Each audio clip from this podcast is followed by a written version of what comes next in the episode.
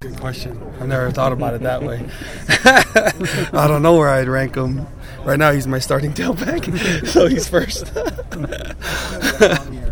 what do you think is so click, clicking so well with him right now? Um, in the run game. Well, he's just he's he's a football junkie, so football comes easy to him, and obviously he has the skill set to to do the things he's doing, and um, he's got a, a coordinator, O line coach, you know, all the as far as the offense goes. That when Ty first came, he said we're going to establish the run game, and I think he's hold true to that, and so I don't think they Jamaal and some of the backs quite bought into what that really meant. Like, yeah, okay, whatever. and then now he's in the position he's in now. Um, I think what he's second in the country right now, and so he's, you know, and that's an attribute to to the, the offense as a whole. So. How difficult is it to take a year off of football and come back and, and kind of just start hitting it like he is already? It's really difficult. I know that from experience. so, but again, I go back to he's a football junkie. He grew up a track guy.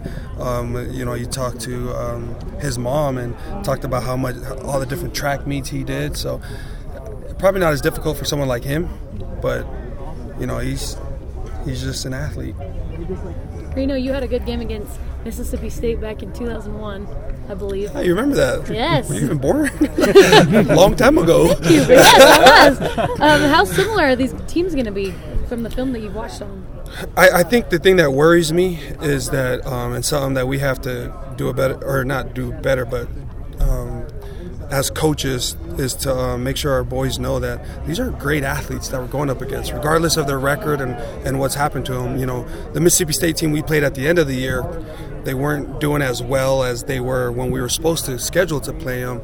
And so that we have to keep in mind, there's there's still an SEC team that's really good, and that they're going to come in and they're eager to win a game. And so we just have to come and bring our best and make sure that we don't take them lightly. Good.